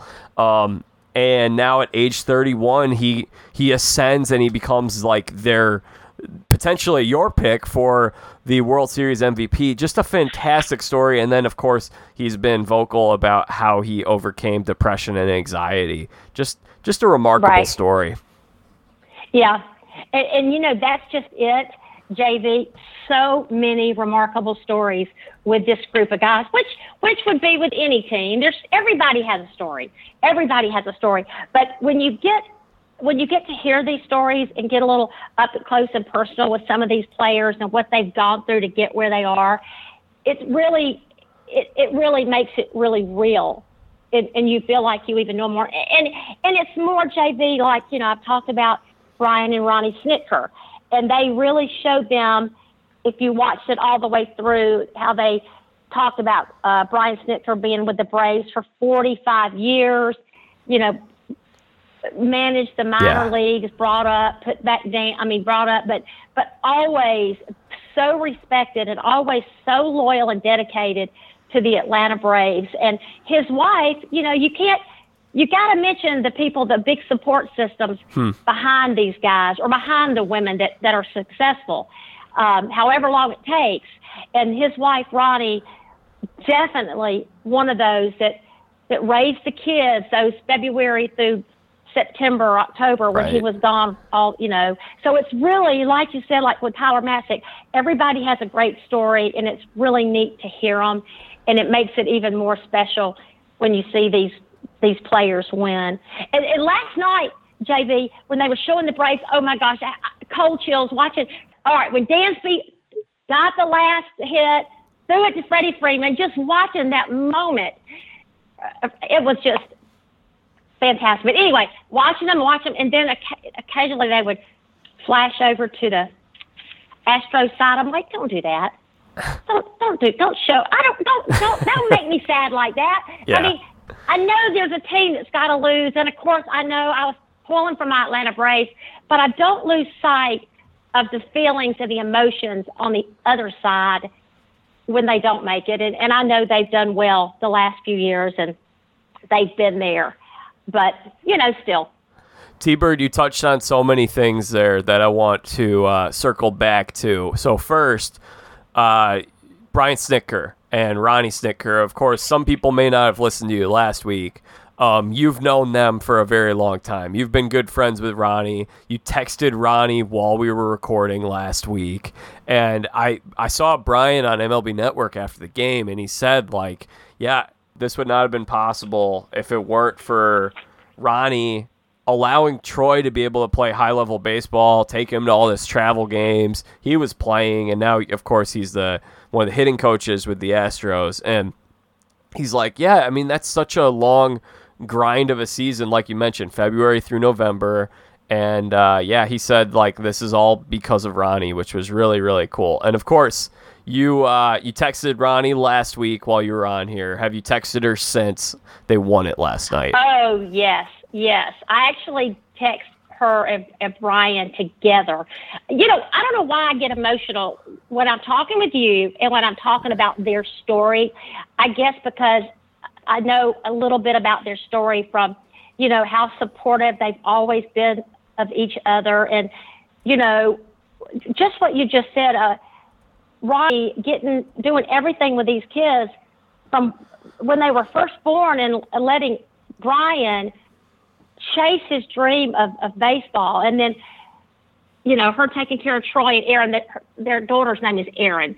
So anyway, and then I was telling Brian last night, I mean, Brian, telling Glenn, last, my husband Glenn last night, I said, you know, baby, knowing them way back when he was when I first met Ronnie and and Brian had just been with the Braves for probably just a few years, couple you know less than you know two or three years. Ronnie never complained at all about him being gone all those months. She just did what she did, and to think that she's done that for 45 years, that is powerful. Yeah. I mean, that is a powerful marriage. So Yes, I actually texted them both and said, you know, as as much as I wanted this win for Atlanta, for the Braves players, for the Braves fans, for the city of Atlanta, I wanted it more for Brian and Ronnie because you know of their of their very very cool story. So he is, and, and I don't know if you heard the interview with Freddie Freeman right after the game when they asked him about Snit, and um, he was just saying just what I said. I mean, nicest person you could ever meet. Just you know, and even in even in his interviews, JV, he's very humble. Um, that's just that's just who he is, and his wife again is is wonderful as well. So I'm so so so happy for them. And then this is what I wonder too. You tell me your opinion on this, JV. Okay. So when they won, I said to Glenn, I said, Glenn, what about Troy? I said, they showed him over and looking, you know, how they, they showed some of those flashes over the other side that I didn't want to see because they weren't happy. They weren't in their happy place at the moment. So one of them was they showed Troy, and he was looking out at the field, and I said to Glenn, I said, why doesn't he go out there? Why doesn't he go out there with his dad? I mean, that's his his dad. I mean, and again, Clay, I'm a mom. So Glenn was like, no, no, Teresa, he can't do that. This is the Braves moment. And I said, I know, honey, but this is their son. This is their son. So I never saw him go out there during that time just to congratulate his dad. I think that would have been a really sweet moment, especially with the story with them both being in the World Series. What's your opinion on that, please, JV? I got to. Yes. So I think the thing is, it, it would have he would have had to have the whole Astros team come out if he did that because he's in that moment. He's a member of the Astros who just lost the World Series. He needs to be there with his players and manager. Like he he can't make that. Yeah. He can't be a part of that moment.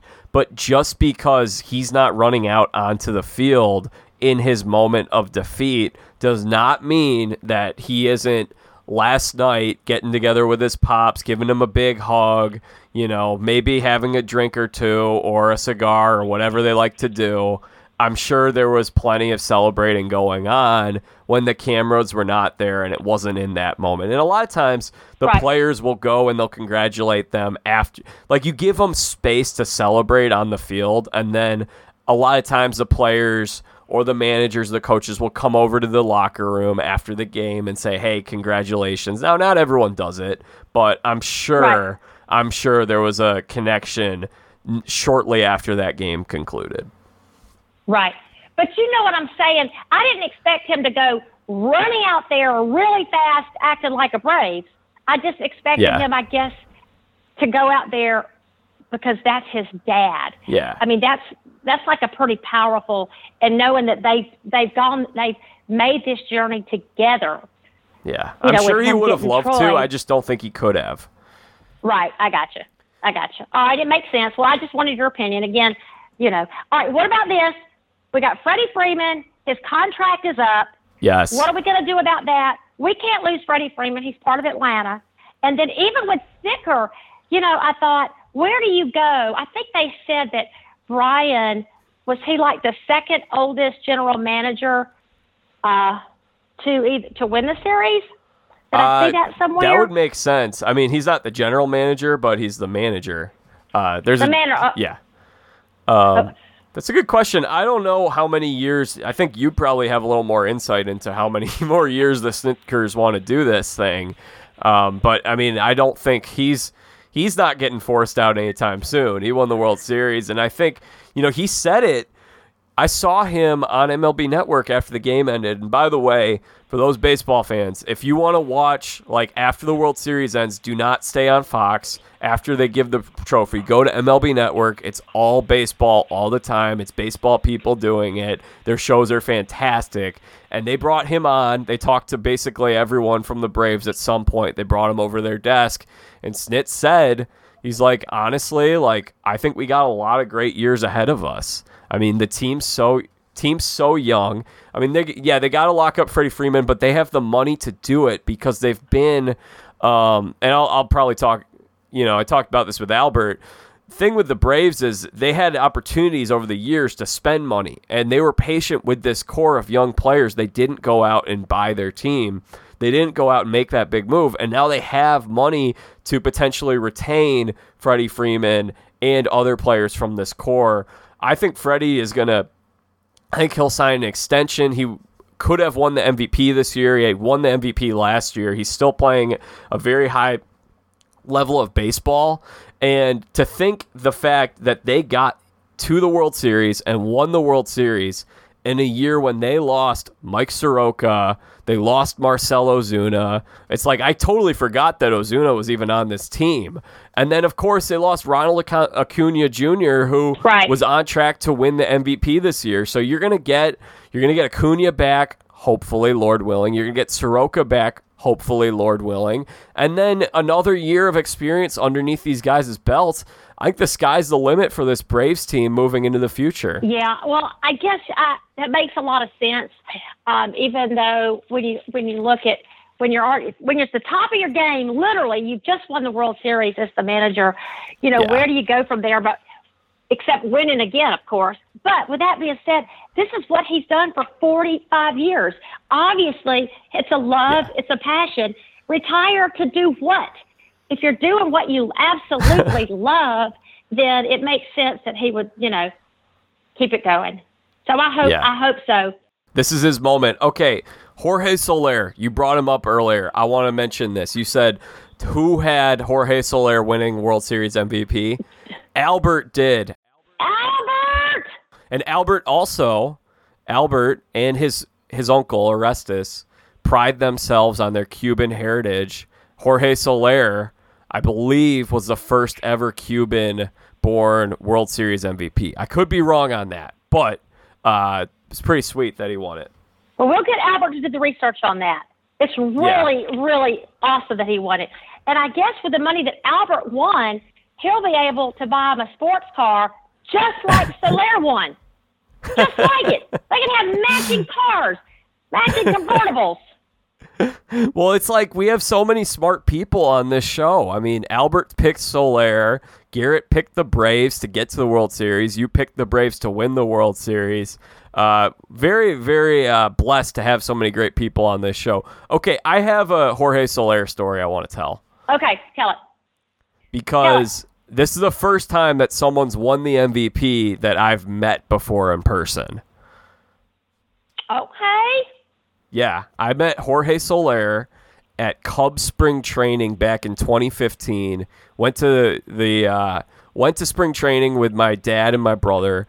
And here's the thing: at that time, the Cubs were not good. So back then, you could go to like spring training practices. They're just open to the public, and there were maybe 20 people tops there and you could talk to the players. It was like the movie field of dreams. You're just watching them practice in front of you. You can talk to them. A lot of them will walk down this path and sign autographs and take pictures. Um, so anyway there was a time actually it was at a game i believe. After Soler was we were there early for a game. Soler was doing his warming his uh, morning jogs and his stretches and he had only played a few major league games at this point. He was still a rookie and Soler, he comes up. He's kind of like he's walking up and down around the third baseline. Um, and we're over in the front row of those seats there. A lot of people lined up to sign autographs. Actually, not a lot, just a few. And he kind of is looking over and he looks like, all right, should I go sign autographs? Should I not? Here's the thing with Jorge Soler. He looks like an NFL linebacker. He is a very, very jacked and large human being. He's like Okay. probably like six foot six foot four. Wow. Um, ext- extremely muscular. So he's like a big dude, kind of intimidating to tell the truth. Like I would, and uh, he doesn't speak a lot of English either. At least at that point, he didn't speak a lot of English. He came here from Cuba, Right. and so he kind of is looking around. He looks kind of mean and scary, and he's walking up and down the line. He's kind of looking over at us. He's like, "Should I sign autographs?" Anyway, he made eye contact with me, and I said, "Hip hip, Jorge!" and then he, all of a sudden, like he- this big scary guy broke into this gigantic smile and a laugh, and then he came over and he signed an he signed a baseball for me, and he took pictures and signed autographs with fans. Oh, very neat. That's very Um, he didn't have neat. anything to say. I think I, I think I said something to him, and he didn't. I don't think he knew what I was. I, Well, he- I should have approached him in Spanish, but Well, who knew? But his smile, I'm sure, said it all. Now, yeah, he had a if you- big smile last night too. If you only, if you only had that ball that he crushed 446 feet over the train tracks in Atlanta to give him that 3-0 third inning lead. If you only had that ball, oh my gosh, I know can you that'd be. believe that hit? Can you believe that perfectly beautiful hit? And and I actually read earlier that there was a party going on out in that area. It's a, a gentleman. Actually, I guess they were watching the game. They're out. There's the ball out there, out there on. It's called uh, the street was Crawford Street here in Atlanta. That'd be a pretty fu- good, pretty fun thing. That to would be, find. s- yeah, it would be so cool. And they they listed that home run at like 435 feet. It looked like it went about 600 feet. I know it. You know what? I'd have to. I have to meet Soler and say, "Hey, Soler, look, I've got this ball here. You probably want it. Wouldn't that be a cool way to? I mean, wouldn't you think? Yes, he was the MVP of the series. He hit. He got it started off. As a matter of fact, I told Glenn. I said, Glenn, that hit right there might have just sealed their win for World Series. Because I don't know, I mean, if we hadn't scored anymore, of course, now no, and it would have. But would that be cool if this gentleman says, I need to find Soler and give him this ball? I would do that. oh that. man, I would want to do that. I would think most people aren't as nice as this- you or as wanna- selfless as you, T Bird. Well, I don't know. I mean, just the idea, but but but Jamie, just to meet him and say Yeah. here and to hand him that would be worth more than sitting up, you know, in a bookshelf or something. To me, it would. To me, it would. Well, so yeah, anyway, I know. I I- feel you. I get that. I think he would. The other thing is, if someone were to do that, he would he would give them something back. Not to say that that's why you should do it, but right? No, right. yeah, right. Well, no, I was just doing it just for the moment to see what, just to make him happy to know that was the ball he that for every reason in the world. And also, I was thinking, you know, the ball that um, Freddie Freeman caught to end the game. I thought I wasn't sure did he stick that in his back pocket because I thought Probably. he looked. I didn't- know he he threw his glove Okay. down.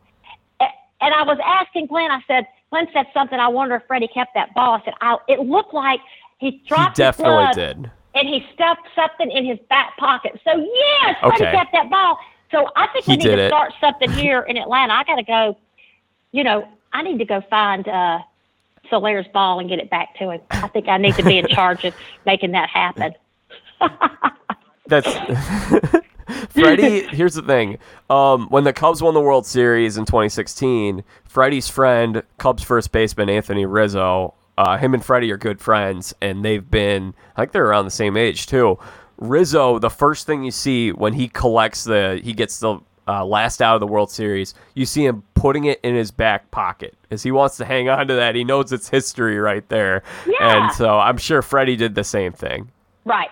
I thought he looked like he did, and I figured you probably would have noticed that, but I'm thinking he did.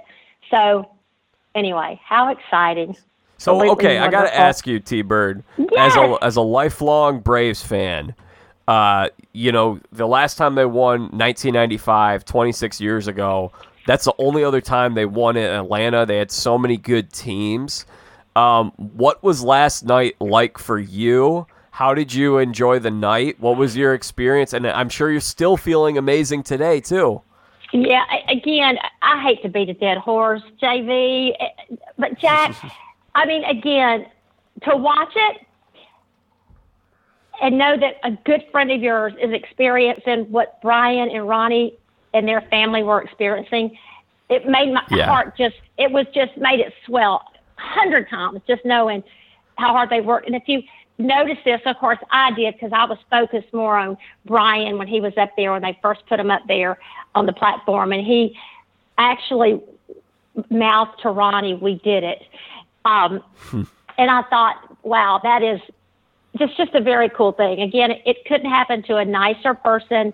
Um, so that's really I've been I've been glowing and my I've been so happy just thinking about how happy they are and you know what they went through to get to it. I know, I know that's what I keep saying, but you know, that's how I feel. So yeah, it's great, and it's great for the city. I've uh, you know, Braves hats. Everybody's got Brave hats on everywhere, and it it always brings a community together when something like this happens. So I think it's it's good for any for any city, especially good for Atlanta right now. So that makes it even even more special.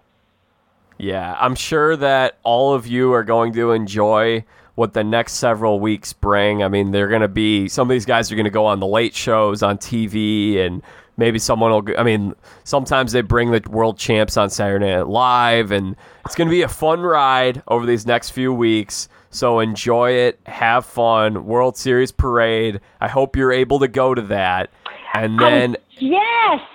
You know, Chevy, I was just looking and wondering when that was going to be. It looks like it's going to be on Friday, and I don't know that they've got the details thrown together yet completely, but I think they're trying to decide. You know, the Atlanta Braves were in Atlanta, then they moved and opened a new stadium in Cobb County.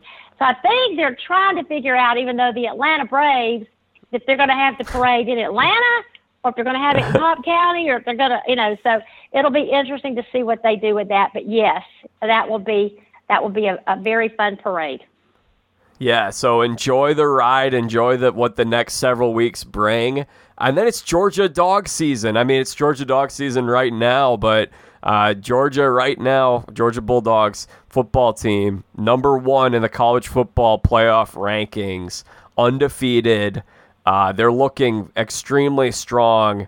Who knows? Maybe things are maybe things are starting to change over in Georgia. It's been it had been a rough 25 years in Georgia Yeah, sports. and, and and after now we got to bring the Falcons. We got to get the Falcons up there too. So hey, Uh, the Falcons are going to need a little more work, I think. Never say die. Well, you know what? You just mentioned Saturday Night Live, which you know I've been a Saturday Night Live girl for years and years and years and years and years.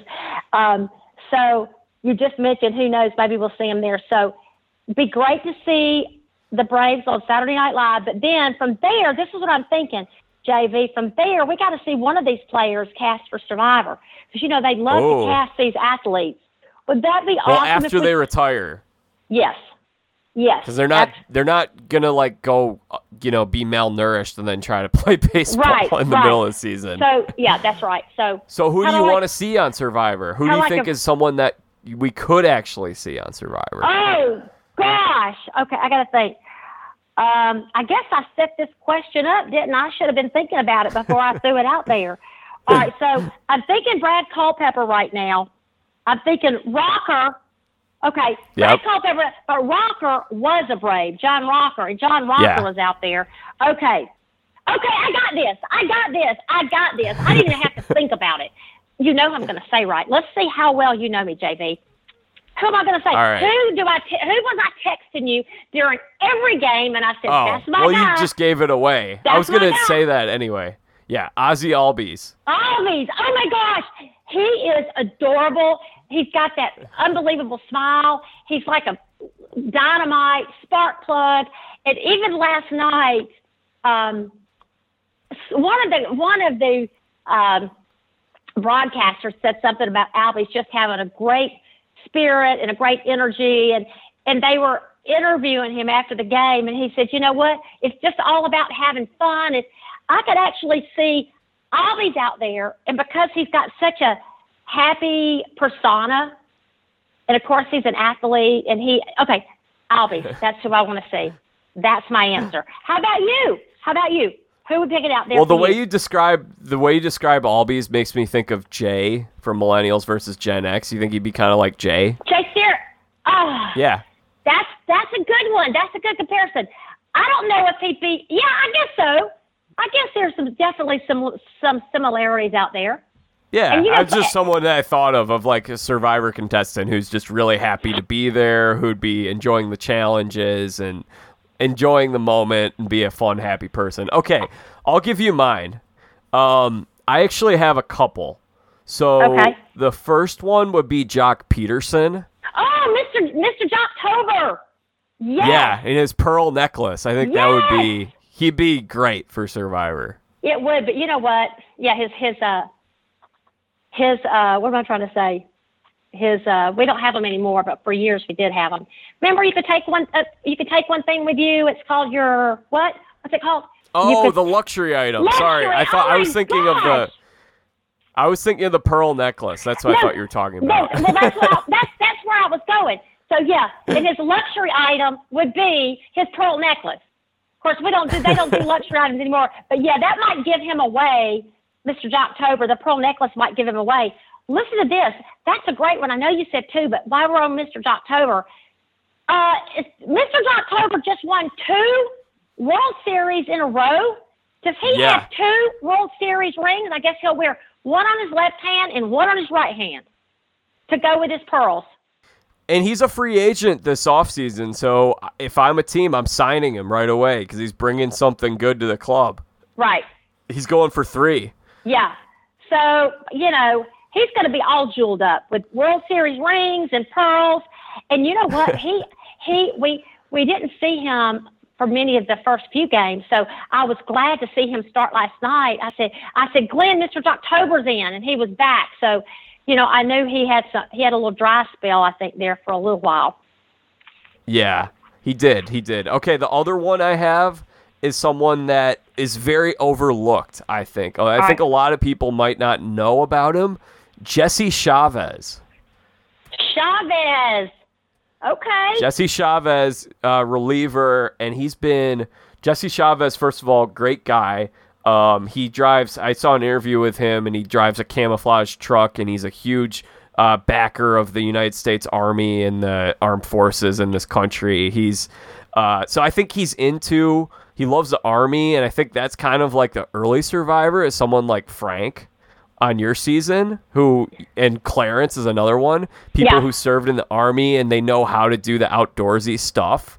Um, and so, you know, I would think Survivor piece of cake after you serve in the armed forces. Now, granted, he did not serve in the armed forces, but he's a big fan of them, a big supporter. And Jesse Chavez, by the way, if you want to talk about adaptability, the ability to adapt on Survivor, which you need to have, Jesse Chavez has played on 1, 2, 3, 4, 5, 6, 7, 8, 9, 10, 11, 12. He's been in 12 different locations over the course of his major league career over the last 14 years.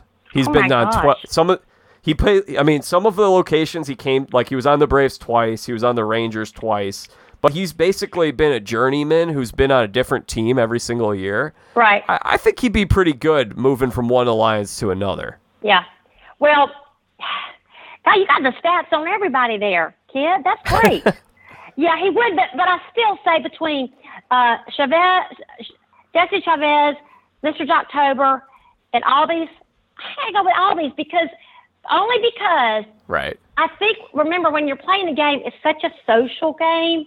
You want to Uh-huh. come off, you know, with personality, people liking you, and if you're too serious or you're, I don't know, Mr. Joctober might not bring the the social game. He might be. Yeah, he might he might rub some people the wrong way. Yeah, I don't know if think he'd do as well. I'm thinking Mr. October might do that. And where I'm thinking Albies, Albies has just got that personality that you just like him. You just like him and you just keep him around and there all of a sudden there he is. So, but he's Well, got a few Chavez more. is similar. Chavez is similar. He just doesn't get he he's not in front of camera as much because he's not a star. Right. Um, Chavez is a very well liked guy, very good guy, um, and he's a really interesting guy too. So I hope I hope we see some Jesse Chavez interviews over the the next couple months. In fact, hey Jesse, if you're listening, you're welcome on here anytime, man. yeah, Jesse, absolutely. Yeah, I have to look out for him because, like you said, because you said he's re- uh, relief pitcher. Yep. You know, I haven't He's seen he's as the much one with the him. goggles.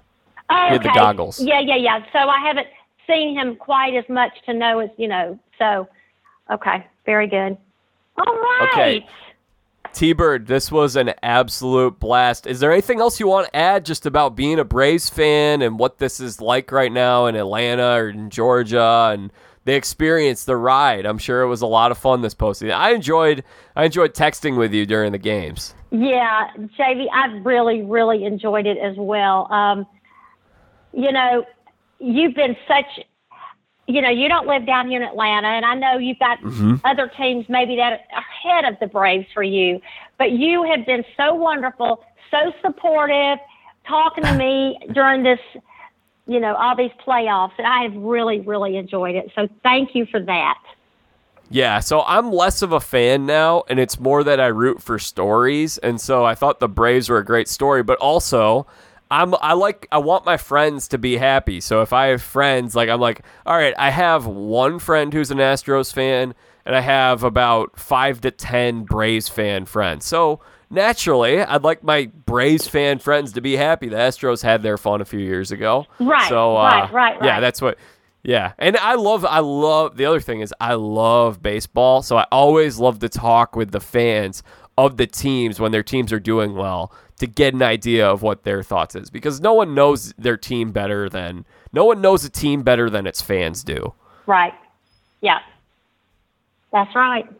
So thank you so Yeah. much for this. And, you know, I am, I'm getting ready to, uh, I'm actually still in Atlanta right now. Um, you know, I live about an hour, Glenn and I live about an hour south of Atlanta, but I'm still in Atlanta. As a matter of fact, I'm not that far. Um, you know what? Oh, you know what I was going to tell you? They were having a Yeah. they were having a Braves party last night at the stadium. We thought about going. You know, they actually opened it up for a you know a very small fee to go um, to that. We did not go. And, that, and matter of fact, they kept showing the battery, which is outside of the Braves stadium. If you're familiar with that. You'll hear them saying the battery. It's outside of the stadium, and that's what they kept showing all the pictures of the the Braves were at the battery there. Um, they never showed how many people actually paid that ten dollar fee to go in the stadium to watch it, but that would have been fun to have experienced that on the big screen. But you know, Yeah. st- So you guys, st- you guys spend the night in Atlanta, or do you spend the week in Atlanta? Yeah, actually, you know, I fly for Delta, which, by the way, Delta Airlines, the team, um, the the airline of the Atlanta Braves. Um, I'm on call. I was on call the last few days, so I stay close to the airport here when I'm on call because I got to be able to jump and run. So we were up here these last couple of days. So we thought about going over there to the stadium to watch it just because we're a lot closer up here in Atlanta than we are way down in Jackson which is like an hour plus from there. But anyway, it's okay. It worked out. We watched it here at the house, and it was wonderful. All right. Well, T Bird, enjoy the ride, and uh, we'll have to have you back on here maybe sometime this winter, and we can talk about your survivor experience one of these days. That sounds great. That sounds great. Jack, thank you so much. Have a great day. And you said, are you getting ready to talk to, um, not Gary, you talking to um, Albert? So I got Can so actually for for those who are listening, so I'm I'm thinking that this part right now that I'm recording with you is probably the last segment of this podcast. So I even though it's the first one I'm recording, so I'm getting ready to talk with Albert and Garrett. So those both those guys were on here before you, even though you recorded the with this I with me it. before. Yeah. Tell Albert Little, and uh, Garrett peek behind the make curtain. sure. Hey, uh, JV, when you talk to Albert and Garrett, would you please get some lottery numbers for me? See what you can do for me on yeah, that. Yeah, you you need to meet those guys. I do. I want to. I look Yeah. forward to it. Okay, and you're at T Bird Cooper on Twitter. So if people want to uh, get in touch with you, do you have a hashtag you want to give out for this? Oh God, we gotta have one. Even though we made one the other day and I didn't act right, I forgot to add it. you text me and you said, uh, "T-Bird, you forgot the hashtag." I'm like, "Oh dear Lord!" All right, JV. yeah, let's. What are we? What? What are we gonna do? What are we gonna say? Uh, well, Braves and six, I feel like is too. It's too generic. Like we need to add a little flair to it. okay. So, um, hmm, something we can do with uh Albies being on Survivor, maybe Survivor, Survivor Ozzy. Survivor. okay. I got to make sure I spell it right. I got to make sure I spell his first name right. Survivor. How no, about that one that because that that would people confuse that with the other Ozzy from Survivor. I oh yeah, you know right. Yeah, and yeah, that that might not be good. Um, Survivor. Oh gosh, Survivor. Well, we could do Albies, his last name. How about I was gonna say we could do uh, Delta Braves maybe. Yeah, let's do hashtag Delta Braves. Delta hashtag Delta Braves. And by the way, for those who don't know T Bird, she's been a flight attendant with Delta for how many years now? Forty-one years. Forty-one years. How about that? Most as long as Brian has been with the Atlanta Braves, but not quite. He's got almost. trumped. Almost, but not quite. Almost, but not quite. Yes. All right. Hashtag hashtag Delta Braves. Tweet at T Bird. Tweet at me. She's at T Bird Cooper. I'm at Jack Vita Show. Thank you so much, T Bird. This was an absolute treat. Thank you, Jack. Have an absolutely wonderful day. Well, folks, that should do it for the 2021 Major League Baseball season. I sure had a lot of fun covering things here on the Jack Vita Show and on my website, jackvita.com, for the 2021 season. This is the first time that I was covering baseball like it was a full time job. And I may not be making really any money from doing this, but I sure love doing this. So I'm glad you guys, I hope you guys enjoyed what you heard. We had a lot of great guests this season, and we're about to move now to the next season. Uh, I'm going to get a little bit of a breather here over the next few days.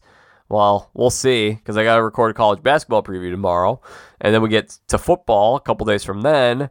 Uh, but I'm gonna probably, I might have a week here where I ease up a little bit and I relax a little bit. So don't be surprised if there's a, if I take a week off um, from podcasting at some point in November here. We'll see. I mean, I'm not sure when it will be or if it'll happen, but uh, definitely catching my breath a little bit. But I had such a fun time. It was such a great ride, and we'll have plenty of content here in the off season covering baseball, but also we'll have lots to cover with college football and college basketball and definitely some NFL in there as well. So make sure you guys are all subscribed to the Jack Vita show. We will have a college basketball preview.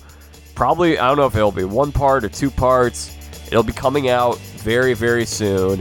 And then uh, we're going to have some football stuff coming out early next week. So make sure you guys are all subscribed to the Jack Vita Show. Log on to my site, jackvita.com. And until then, I'm Jack Vita. Bring in the dancing lobsters.